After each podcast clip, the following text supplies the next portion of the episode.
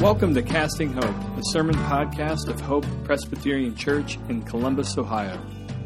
My name is Joe Hack, lead pastor at Hope, and we are so glad you're listening in wherever you are. In this moment of social distancing, we hope that our audio and streaming resources meet you where you are at and help you stay connected to God and to His promises. We are doing something different at Hope. Uh, usually, we spend the season exploring a single book of the Bible, but this sermon series we're calling Table Read, we are spending a few months or more exploring the entire Bible. Not section by section in each book, but actually each book at a time, and at times we'll even do a few sections at a time. We're calling this sermon series Table Read because a table read is when actors and actresses sit down at a table and they read the script of the drama that they're in from beginning to end. And what this does is it gives the players in the drama the big picture, which in turn gives them confidence in their part to play. At Hope, we actually believe the Bible is best understood as the true story of the world. We actually believe this is the drama of God's rescue. So much of the time, we approach the Bible as just a book of advice and a book of how to live spiritually. And there certainly is advice and there certainly is pathways to life in this. But ultimately, what the Bible is, it is a divine drama. It is the true story of the world. It is the true story of God rescuing for himself his people. And this means two things. Number one, God is the hero of this book. And number two, surprisingly, we have a significant part to play in this drama. And so, what we need most, I believe, is a table read. That's what we're doing as a church. We're sitting down, maybe not at the table, but we are getting to know this divine drama from beginning to end so that we can play our part well. Amen? And what this, what this has done is it has caused us to explore books of the Bible that we don't usually go to. Last week, if you were with us, we explored Leviticus. And this morning, we will step into the ancient and strange world of Numbers. But before we do that, let's just pray. Lord, may the words of my mouth and the meditation of all of our hearts here this morning be pleasing and acceptable to you, our rock and our Redeemer. And Lord, we know that because you are our Redeemer in Jesus, we are indeed acceptable and pleasing to you. We are bound up with Jesus. And it's our desire this morning to encounter Jesus in the book of Numbers so that we would worship him and that we would indeed see the beauty of Jesus and that would transform us. That's our prayer, is an encounter with you, Lord. Make us expectant, make us eager this very morning as we open your powerful word. And it's in his name, Jesus, we pray. Amen. Well, I've been recording some videos for our Hope Instagram account, unpacking our values as a church. And the intent on doing this is for any newcomers or passersby to just get a sense of what makes us tick. Since it's an Instagram post, it's pretty unpolished. It's not something I do every day. But that doesn't mean I didn't try multiple times to get a decent take. Like six or seven times.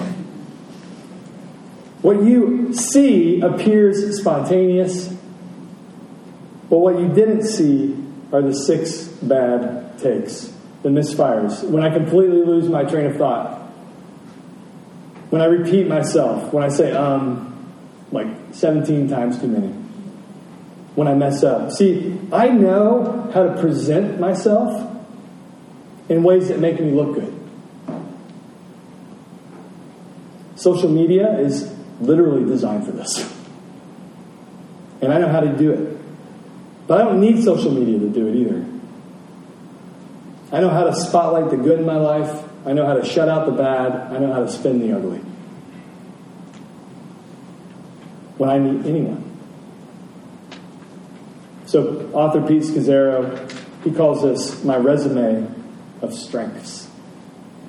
And so I tend to show people my resume of strengths everywhere I go and to everyone I meet, which means, of course, I have to hide my resume of weakness, my failures, my embarrassments, my limits. I think we all do this. When we share our story, we naturally spotlight the good in our story. We naturally shut out the bad. We naturally spin the ugly. We have a carefully curated resume of strengths, don't we? And this is the story we tell. To others, for sure, and even over time, to ourselves. And we start to believe our resume of strengths, and we start to believe that our resume of weakness doesn't even exist. But as David Zahl pointed out, presenting only a resume of strengths to others and to yourself is a recipe for loneliness and for burnout. And maybe you can track with me on this personally. The resume of strength, if that's all you have to give folks, then you will be lonely. You will be lonely because when we pretend that we have everything together in our life, we shut ourselves off from the human community, which is deeply, deeply broken, and we all know it. So if we lead with a resume of strength to everyone we encounter, we will be lonely. We will be cut off from things like receiving empathy from others, or receiving forgiveness from others, or receiving connection from others, receiving grace from others, and yes, even God. And that's a lonely place to be. But if all you do is lead with a resume of strength, you will also burn out. And maybe you're there this morning. When we pretend to have it all together, we burn out spectacularly. I followed a guitarist on social media for a long time who started getting a ton of followers because he would just present these amazing 20 second guitar arrangements. And then just like that, he's gone. And we find out later that he totally just burned out. He was so tired of taking and taking and taking and taking and retaking and retaking and retaking that little 20 second riff. And he got burned out and he lost his love for the guitar. And that'll happen to us too. If our lives are basically just carefully curated resumes of strength, we too will check out. It's unsustainable. And so there has to be a better way. Amen? There has to be a better way to navigate this world. Well, if you can believe it, the book of Numbers shows us a better way. How so? Well, the book of Numbers is basically a long catalog of mistakes and missteps and misfires and royal rebellions. It's an ancient resume of weakness. And even more significantly, it is God's people's resume of weakness. It is Israel's resume of weakness who are called to reflect God out into the world. And what we have in our Bible, in this divine drama that we are taking part, what we have is a raw, uncensored resume of weakness. The way that Israel tells their story is one of honesty. The way that Israel tells their story is one that does not spin the ugly, but seems to draw it out. So let me just show you, and this will be the way that we get ourselves acquainted with this ancient book of Numbers. So, first we have chapters 1 through 10 in the book of Numbers. And these first 10 chapters are extremely promising, actually. So God just gave them three gifts in the book of Exodus and in the book of Leviticus. If you were with us, you know that God just gave Israel three huge gifts. First of all, the gift of divine rescue. That's Exodus. God rescues Israel from slavery in Egypt, swapping the tyranny of Pharaoh and his gods for the good rule of the true God. That's the gift of divine rescue. And then we have the gift of divine intimacy. God wants to walk with Israel again, just like in the Garden of Eden. And so he moves into a movable house. Why is it movable? Because he knows his people are on the move, and he wants to be with them. And that's the tabernacle. We read about that at the end of Exodus and all of Leviticus. Which takes us to the third gift that we just encountered, which is the gift of divine forgiveness. So God doesn't only rescue his people, he doesn't only promise intimacy with his people, but he says, I will forgive you. Because it is great, at least in theory, to have the promise of God's intimacy. But when God is utterly holy, and we're honest with our brokenness, how can God draw near and stay near? How can we draw near and stay near? Well, God's answer is actually Leviticus. At that point in the story, it provided divine forgiveness and access to God. So, after these three gifts of rescue, intimacy, and forgiveness, Israel begins their journey to the promised land. And these 10 chapters are like when your car is running gray at the beginning of your road trip. You know how it feels? Everything's humming, you have the playlist going, everything's great, the weather's on. But then, about, you know, a quarter of the way through, what happens? A light flashes on your dash. You start to get tired. Things start to go sideways. And that's exactly what happens when you flip the page to chapter 11. The check engine light just turns on with Israel and their journey. Because in chapter 11, God's people are literally hungry for Egypt's food and they start complaining. And this isn't just kids complaining in a car ride. Moses is in so much anguish over this complaining that he asks God to take his life. And that's not a joking matter. So that in chapter 12, Moses' own brother and sister, Miriam and Aaron, come alongside and encourage Moses at his lowest point. No, that's not all what they do. It says they speak out against Moses in chapter 12 because of his unique role in God's story. But the text actually hints that it's also because they didn't like his interracial marriage with a Cushite woman who would be from modern day Sudan.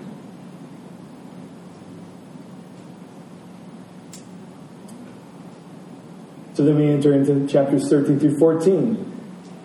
This takes place at a place called Kadesh, and the fear of God's promised land spreads like wildfire over God's people, so that God's people basically say, I'd rather have slavery with Egypt than freedom with you, God. I mean, have you ever said that to the Lord in your prayers? I'd rather go over here than be with you, because being with you is terrible. And that's what they're saying. That's what they're saying. And this results in 40 years of wandering. And then we get to chapters 15 and 16 in Numbers, where a rogue priest named Korah organizes a coup against the Lord and against Moses. They want to take Moses down, which tragically means the Lord takes them down and literally into the earth. But in response, God's people repent and they start worshiping. No, they don't. They don't. That's not what it says. The whole community starts resenting the Lord at that moment. And it continues in chapter 17 where we hear God's rescued people say, and I'm quoting, We are dead, we are ruined, we are all doomed to die. Thanks, God.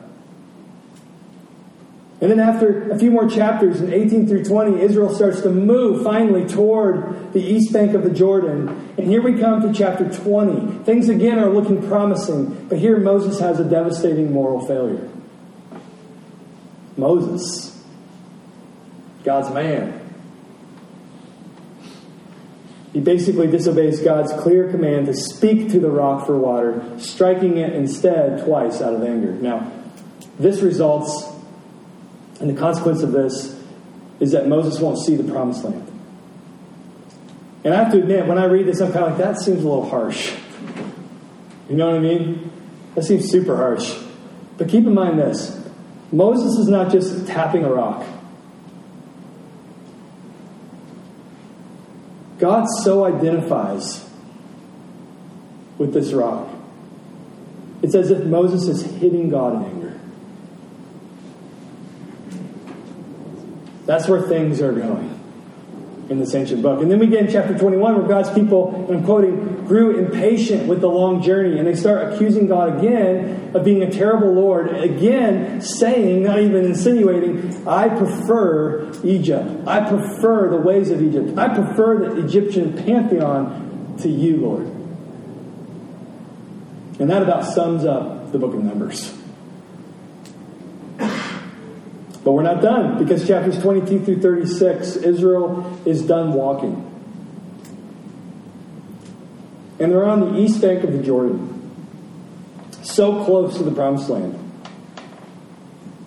And it's here we get basically a repeat of the golden calf incident. And Israel just straight up abandons God. And just straight up abandons God's ways. And that's the highlights of Numbers.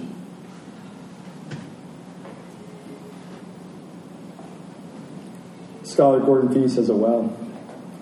I'm quoting. This is simply not fun reading. End quote.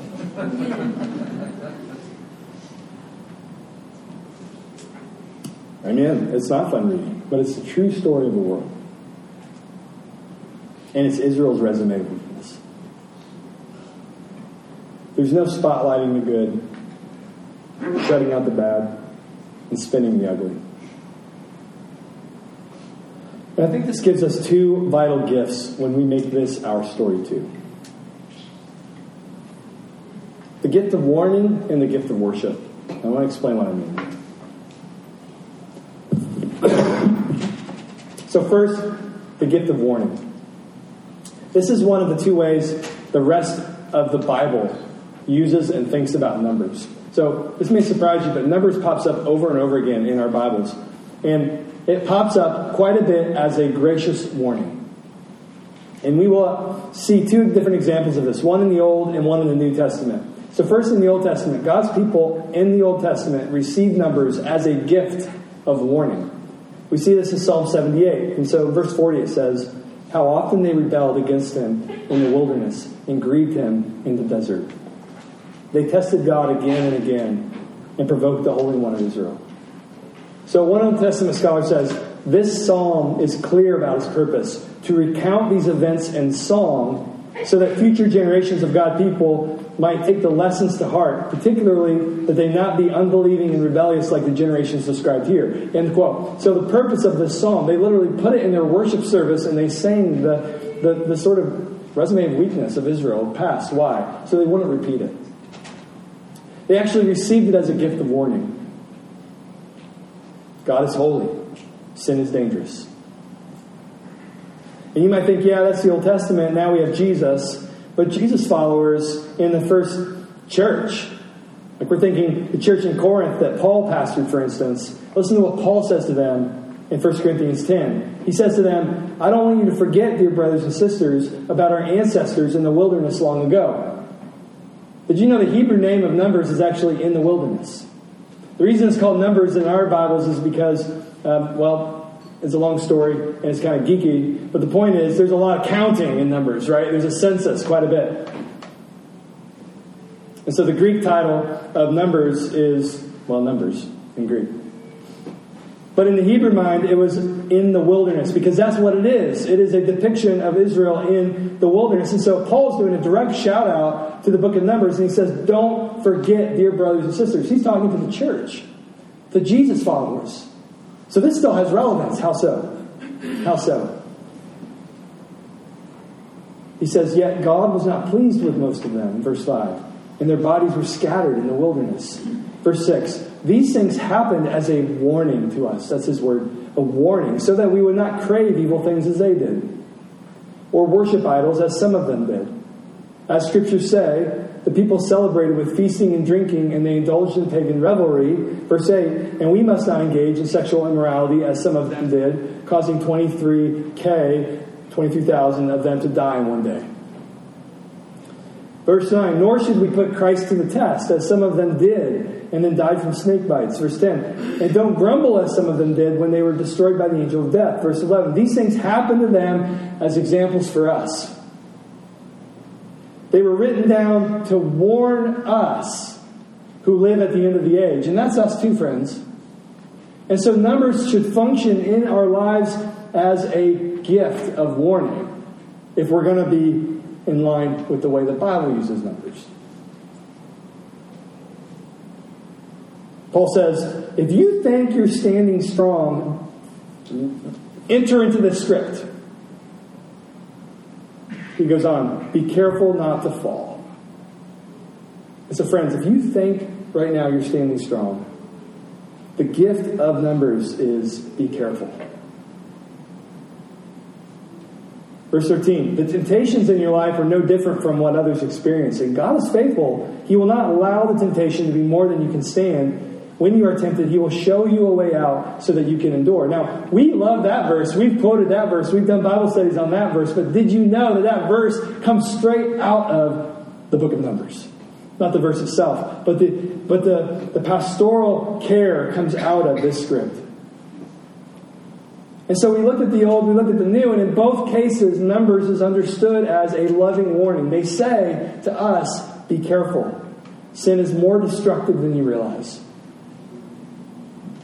And you're made of the same stuff that these people are made out of. Be careful. Numbers is, in other words, a mirror. Use it wisely. Use it wisely. Now, I don't know about you, but when I read the warnings in the Bible, I tend to think that God is being harsh. But here's the thing if God is holy, and He's as holy as He says He is and shows Himself to be, and if sin is as destructive as God says it is, and as it has shown itself to be in our lives, then numbers is one of the most loving gifts that God can give us. I'll say that again. If God is as holy as He says He is, and if sin is as destructive as God says it is, then numbers is one of the greatest gifts that He can give His people. Think about it. If you know your daughter is about to walk into a minefield, and I'm not talking a figurative minefield, like a literal minefield, it is unloving, and I would actually argue it's downright mean to not give a warning. You see it? Right now, as I speak, actually, there are some Hope guys rafting down the Upper Gauley River in West Virginia as part of the men's retreat. This river is one of the most dangerous rivers in America. And the river guides are probably on the bus right now, this old rickety bus. Who's gone river rafting? You know what this is. You're in this rickety bus, and the river guide's up there making jokes. They're bad jokes usually, and um, sometimes they're funny. And he basically, or she basically says, This is really dangerous, and people have died with us. And you're like, That's a killjoy. Thank you. You know, we're here to have fun. They're going to tell stories to terrify them as part of their shtick? No. Because they're river guides. They're river guides, and they're doing it out of profound care. It would be unloving of them to throw those guys who are there right now into the upper Gauley without a warning. Do you see it now? And so receive numbers as a gift of warning. Maybe do that in two ways. As a reality check. Let numbers be a reality check. It is for me a reality check. As I was studying this this week, I'm like, this is really important for me to grapple with. God is far more holy than we realize. The sociologist Christian Smith, he famously studied the religious views of the average American, and he summarized it as moralistic therapeutic deism. Moralistic therapeutic deism. Moralistic means God is all about us doing good. Therapeutic is God is all about us feeling good. And deism means that God is distant, only there when we call on Him. And so we can come to church, we can worship in church, and Christian Smith would argue that because of the water we're swimming in, it's likely that we have more in common with moralistic therapeutic deism than we actually do with what we read about in the true story of the world. And so notice that things are, are missing from this description, like holiness and humility. If God is all about just me doing good and feeling good, and I can, He's there when I can call on Him, but He's basically absent when I don't need Him, if that's true, there's zero that makes sense in this book of Numbers. And maybe that's why we sort of wrestle with it. And I do too. But it's a reality check. Numbers is a reality check. God is holy and sin is dangerous. And so, secondly, I want to encourage Numbers to be a gift of smelling salt to us. Who's experienced smelling salt before? I have once, and it is like absolutely atrociously effective. a smelling salt is so strong and pungent, it, it can wake you up out of a deep, deep unconsciousness. And Numbers is that for me. Frankly, Numbers is smelling salt for me. It wakes me up. It's pungent enough to wake me up to my sin problem this is actually how Nehemiah uses numbers. Did you know that? In Nehemiah chapter 9, he recounts numbers as a means to sort of provoke and sort of encourage repentance in his life and in the life of others. This can be a profound smelling salt in our life that sin is dangerous and God is holy. It's a loving warning when we receive it from a loving God. But that's not the only way Numbers is used in the Bible. Did you know that? Numbers is definitely used as a warning, but you can also read in the scriptures where Numbers resurfaces uh, or where it echoes again, and oftentimes it is used as a gift of worship. Now, this may surprise you, but because as high as God's holiness goes, which we just learned about, and as low as our sin problem goes, God's grace is more, and it actually is on full display in the book of Numbers. See, Numbers is ultimately a book about God's profound grace. See, earlier we walked through Israel's resume of weakness. But what I left out of that journey was what we could call God's resume of grace. So let's just recount it. In chapter 11, remember, God's people complain and Moses wants to die. God, at that moment, spreads his spirit to 70 leaders in the church or in, in Israel to be merciful, to have mercy on Moses. So a little preview of Pentecost. And then in chapter 12, Moses intercedes for Miriam. Remember, Miriam sort of undercut Moses at his low point. But Moses intercedes her. It's a beautiful picture, and God is merciful to her. And then in chapter 14, Moses intercedes for not just her sister, his sister, but for all of Israel. Reminding God of his own promises, reminding God of his unfailing love, how he forgives every single kind of rebellion, every single kind of sin, so that his name would be famous. And God pardons them of their rebellion because of Moses' intercession. So that in chapter 16, after Korah's rebellion, Moses and Aaron stand between the justice of God and the people of God. And again, God shows mercy. In chapter 21, God gives his people a copper snake. If you were in any kind of like Sunday school growing up, you know this story. And when they just look at that snake, they are not bitten by the snakes of his judgment. He gives them grace and a grace provision. So that in chapter 25, we have the golden calf 2.0, remember? But this episode is surrounded by God's stubborn commitment to his promises, his promise to bless Israel, to be a blessing to the nations. So that in chapters 23 through 24 and 22 as well, God makes a pagan prophet, Balaam, bless Israel, even though he was hired to curse them. And not just once, but multiple times. It's so unbelievably shocking, that story. And what it ought to do for us is ought to shock us into receiving God's resilient mercy towards the rebellious people. And in the last two chapters ends on a grace note as well because God gives Israel guidance for how to live well in the promised land. Which is a giant vote of confidence. Even though they are doing everything to bungle it, God is still going to stay faithful. with his promise. Amen? Numbers is a warning. Amen. It is. But it is also a profound means to worship because we will not worship unless we receive two things. One, God's shocking holiness. When we catch view of God's shocking holiness, number one, and number two, we catch view, even better, we receive God's shocking grace. Worship does not happen if God is not holy. Gratitude does not fuel lives of sacrifice unless God is absolutely holy and yet He is profoundly and to the same degree gracious in our greatest need. See, if God is not holy and sin is no big deal, then our heart remains unmoved. But if God is utterly holy and we don't receive God's grace, then our hearts are terrified. But if God is utterly holy and He is utterly gracious, our hearts melt. And we have what the scriptures call the fear of God, which is not a terror, a, a sort of holy terror. Instead, it's a loving awe. That's worship. A loving awe. God is huge. He is holier than we realize. And yet, He loves us, He is near us.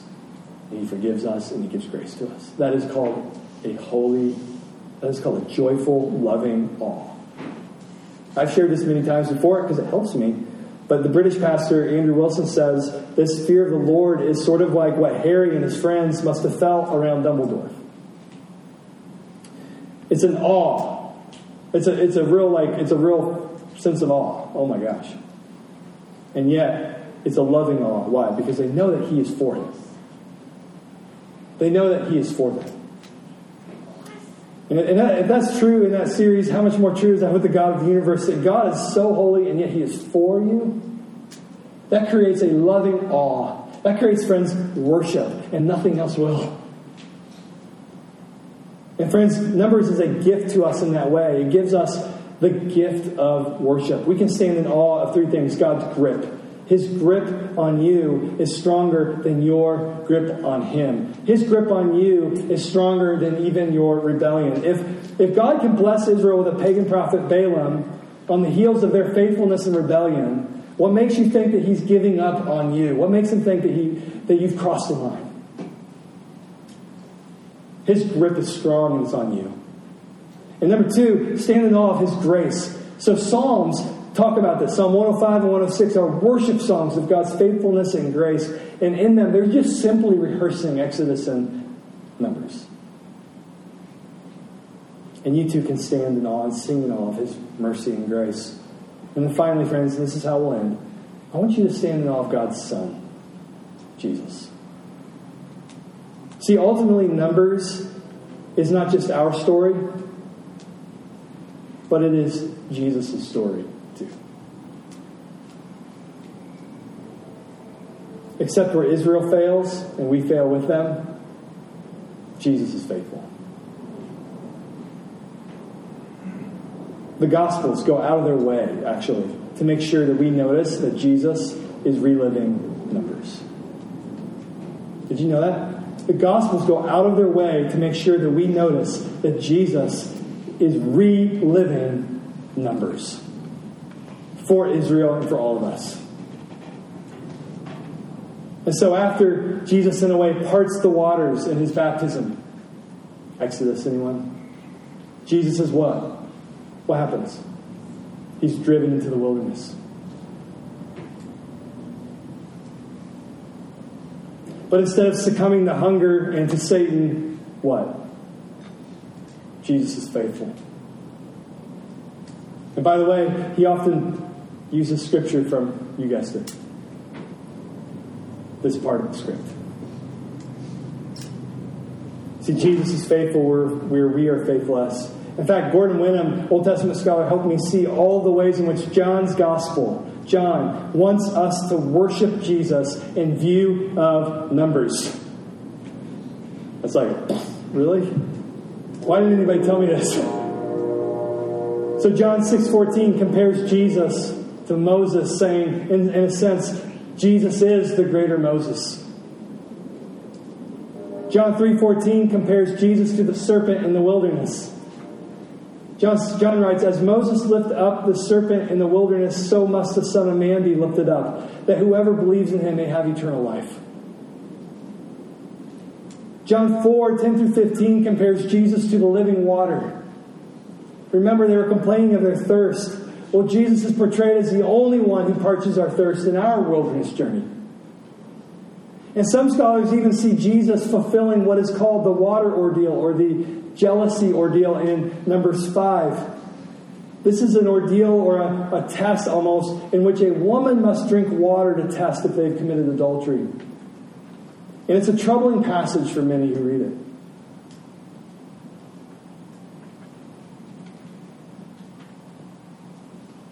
Was pointed out to me by Alastair Roberts at the well. At the well. Jesus doesn't give the Samaritan woman, who is indeed guilty of adultery there, the water that curses, as in Numbers chapter 5. Instead, he gives her the water of life. Himself. And on the cross, Jesus himself drinks the bitter water. He is the faithful husband who takes the curse of our spiritual adultery in his place. John 6 26 compares Jesus to the bread from heaven, the manna. That's a numbers thing. And of course, in John 1, Jesus is the tabernacle. The tabernacle. God with us.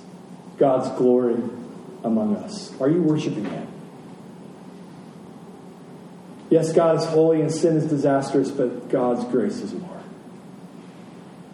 It is more. It is deeper still. See, Numbers tells us a story of failure, but that means that the grace of, and the mercy of God, that's the hero. And this can actually, I think, help us all tell our story with more honesty. And that's just one I want to encourage you to think about as we close. Can you, like the Apostle Paul, lead with your as Scazzero puts it, your resume of weakness instead of your resume of strength? Can we learn something from ancient Israel? Can we indeed tell our story in a way that doesn't spin?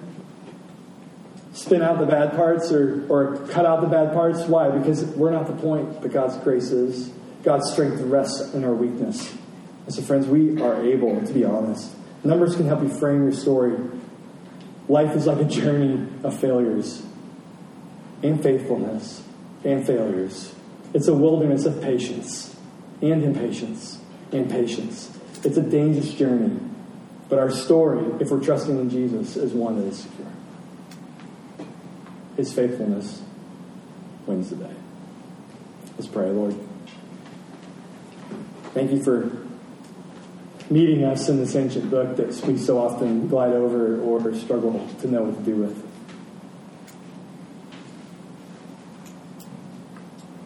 And we ask, Lord, that you would indeed give us your life in place of our rebellion on this morning. As we prepare our hearts for the Lord's table, would we see that in, in effect? That we are not just consuming bread at a table, but indeed we are encountering manna from heaven. Provision, food that can only satisfy Jesus himself. And it's in his name we pray. Amen. Thanks for tuning in. For more information about our church and for more resources like this, visit our website at hopechurchcolumbus.org.